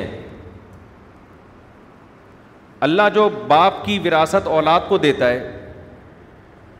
باپ کی وراثت اولاد کو دیتے ہیں نا اللہ تعالیٰ تو اس میں بہت ساری حکمتیں ہیں لیکن یہ حکمتیں نہیں بھی پائی جائیں گی پھر بھی باپ کی وراثت ملے گی کس کو باہر صورت اولاد ہی کو ملے گی تو سود کو حرام قرار دینے میں بہت ساری حکمتیں ہیں نماز کی حکمت اللہ نے بیان کی ہے بے حیائی سے روکتی ہے کسی کو نہیں روک رہی ہو پھر بھی نماز پڑھنی پڑے گی اس کو تو یہ بھی آج کل فرق مارکیٹ سے کیا ہوتا جا رہا ہے شارٹ آج کل کے جو نئے نئے اسکالرز آ رہے ہیں نا جو پراپر پڑھے ہوئے نہیں ہوتے ان کو یہ علت اور حکمت کا فرق بھی معلوم نہیں ہوتا یہاں بغالتا کر رہے ہوتے ہیں تبھی آپ دیکھیں نئے نئے جو اسکالرز آ رہے ہیں ایکچولی ایکچولی کر کے نا اصل میں وہ جو اس دور میں یہ حرام تھا ایکچولی اس کی وجہ ایکچولی یہ تھی تو یوں وجہ تھی داڑھی جو تھی ایکچولی اس کی وجہ یہ تھی اور جو سود جو حرام تھا ایکچولی اس کی وجہ یہ تھی تو ایکچولی ایکچولی کر کر آ کے نا پورے دین کا بیڑا غرق کر دیا ستیہ ناس کر دیا ان لوگوں نے تو یہود و نصارہ اسی سے تباہ ہوئے ہمارا جو مذہب محفوظ ہے فقہا کی وجہ سے محفوظ ہے انہوں نے صدیوں پہلے اصول اور ضابطے مرتب کر کے ریٹرن فارم میں لے آئے کہ بھائی ان اصولوں سے آپ کو ہٹنے کی اجازت نہیں ہے اس کی وجہ سے اسلام کیا ہو گیا محفوظ ہو گیا اختلاف کی بھی ایک باؤنڈری ہو گئی کہ اس باؤنڈری سے آپ آگے نہیں جا سکتے اختلاف کر کے سمجھتے ہو کہ نہیں سمجھتے چلو بس کافی ہو گیا میرے بھائی آگے کہتے ہیں عورتیں حنفی فقہ میں کیوں مسجد میں نہیں آتیں امام ابو حنیفہ رحمہ اللہ تعالیٰ کے دور میں صرف امام ابو حنیفہ نہیں بہت سارے فقہ تھے جنہوں نے خواتین کو مسجد میں آنے سے روکا جن میں عبداللہ بن عمر کے بیٹے حضرت سالم بھی تھے ان کی رائے یہ تھی کہ اب عورتیں وہ پابندی نہیں کرتیں جو نبی کے دور میں ہوتی تھی پابندی اب عملاً ممکن نہیں ہے تو ان کا مقصد حدیث کی مخالفت نہیں تھا ان کا مقصد تھا کہ ایک چھوٹے شر سے بچانے کے لیے لوگوں کو بڑے شر میں ڈالا جا رہا ہے ایک نیکی جو عورت پہ واجب نہیں ہے مسجد میں نماز عورت پہ واجب نہیں ہے وہ اس واجب کی وجہ سے یعنی اس نیکی کی وجہ سے ایک بڑے گناہ میں پڑ رہی ہے فتنہ پھیل رہا ہے لیکن ہماری رائے وہی ہے جو آج یعنی جو میں کئی بار بیان کر چکا ہوں کہ اب نوعیت چینج ہو چکی ہے اب اگر عورت کو آپ مسجد میں آنے سے روکیں گے تو مسجد میں آنے میں جو بے پردگی کا تھوڑا بہت خطرہ ہے نا اب نہ آنے میں جو ایمان جانے کا خطرہ ہے وہ اس سے بھی بڑا خطرہ ہے تو اس زمانے میں خواتین کو مسجد میں آنے کی اجازت دینی چاہیے ورنہ وہ دین سے بالکل ختم ہو جائے پہلے تو عورتوں کے مدرسے بھی نہیں ہوتے تھے اب تو جگہ جگہ اور خواتین کے مدرسے کھلے ہوئے ہیں اس لیے کہ جب وہ کالج جا رہی ہیں وہ یونیورسٹی جا رہی ہیں تو علم دین حاصل کرنے کے لیے مدرسے کیوں نہیں آئے بھائی وہ پہلے تو خواتین جو عالمہ بنتی تھیں گھر میں شوہر پڑھا دیتا تھا بھائی پڑھا دیتا آج کل کون پڑھا رہا ہے کس کو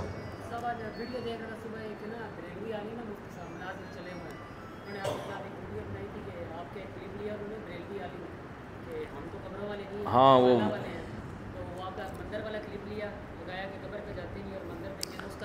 وہ کسی نے میرے خلاف کلپ بنایا ہے کہ مفتی صاحب کہتے ہیں مزاروں پہ جانا جائز نہیں خود بندروں میں گئے ہوئے ہیں ٹھیک ہے نا تو میں مندر عبادت کے لیے نہیں گیا تھا آج کل جو لوگ مزاروں پہ جاتے ہیں تو بدعت کرنے کے لیے جاتے ہیں نا ہم مندر جو بدعت کے لیے تھوڑی ہم تو وہاں یہ بتانے کے لیے کہ ہندو ہمارے ملکوں میں کتنے امن کے ساتھ ہیں وہ علاقہ پٹھانوں کا ہے وہ تو بڑے غیرت مند ہوتے ہیں پٹھان تو دین کے معاملے میں پھر بھی ہندو کتنے امن اور شانتی کے ساتھ ہیں تو انڈیا کے ہندوؤں کو پیغام دینے کے لیے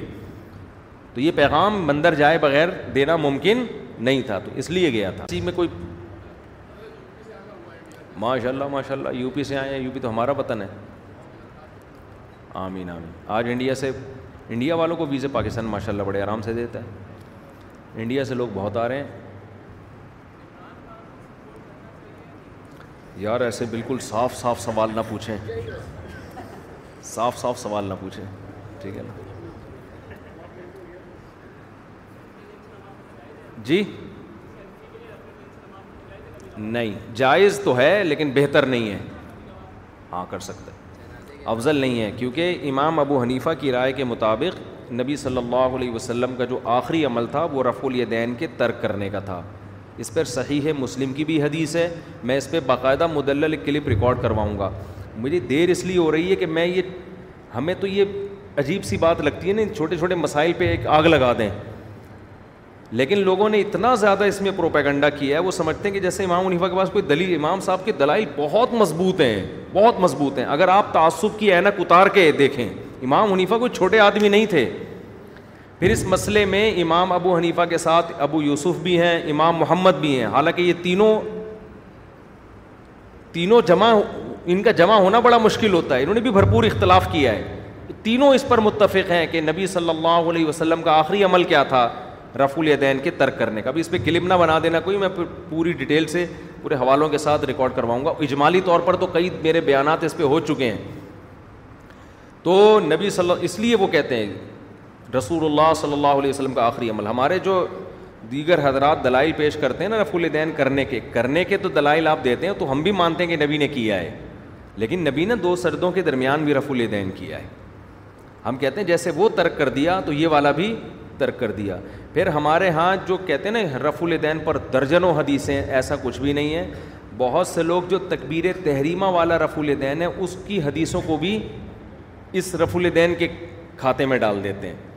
تو وہ میں انشاءاللہ اس پہ میں بات کروں گا کسی وقت لیکن اتنے بڑے بڑے امت کے مسائل ہیں یہ تو ان لوگوں نے الجھا دیا ان ان مسائل میں امام ترمیزی کا یہ قول یاد رکھا کریں امام بخاری کے شاگرد ہیں وہ یہ کہتے ہیں کہ جب انہوں نے رف الدین کرنے کی حدیث بیان کی ہے نا تو آگے نیچے لکھتے ہیں وبی ہی یقول و بعض و اہل علم اصحاب نبی صلی اللہ علیہ وسلم یہی قول بعض اہل علم صحابہ کا ہے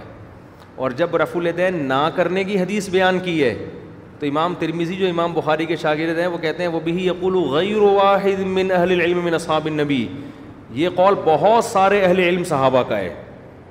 بہت سارے اہل علم صحابہ کا تو یہ خود ایک اس بات کی دلیل ہے کہ بہت سارے صحابہ اگر رف الدین نہیں کر رہے تھے ہمارے اہل حدیث کہتے ہیں کسی ایک صحابی سے صنعت دکھاؤ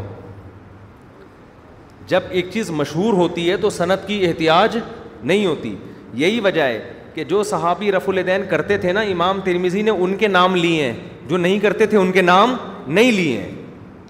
یہ خود امام ترمیزی کا عمل بتا رہا ہے کہ وہ اتنے زیادہ تعداد میں کوفہ جو تھا عبداللہ بن مسعود اور حضرت علی کی وجہ سے علم کا مرکز تھا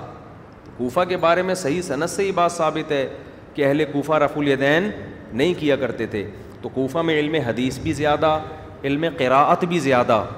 قرآن اور حدیثی کا تو نام ہے نا یعنی علم دین تو اسی کا نام ہے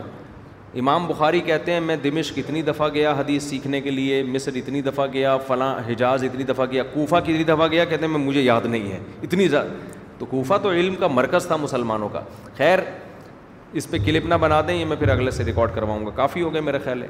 تو اگلے ہفتے انشاءاللہ ہم پراپر سورہ الحاقہ کی تفسیر شروع کریں گے اللہ تعالیٰ سمجھنے کی عمل کی توفیق عطا فرمائے سبحانک الہ نشد اللہ نستغفرک و نتوب الیک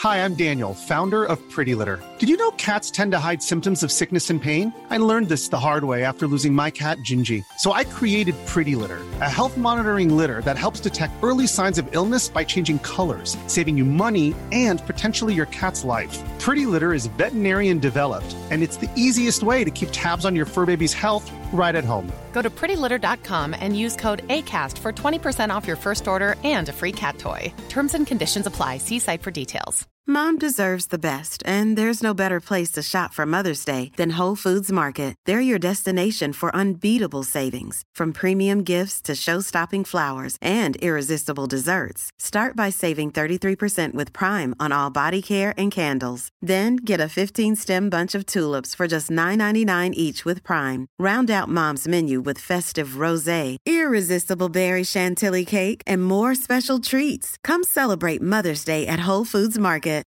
Hi, I'm Daniel, founder of Pretty Litter. Cats and cat owners deserve better than any old-fashioned litter. That's why I teamed up with scientists and veterinarians to create Pretty Litter. Its innovative crystal formula has superior odor control and weighs up to 80% less than clay litter. Pretty Litter even monitors health by changing colors to help detect early signs of potential illness. It's the world's smartest kitty litter. Go to prettylitter.com and use code ACAST for 20% off your first order and a free cat toy. Terms and conditions apply. See site for details.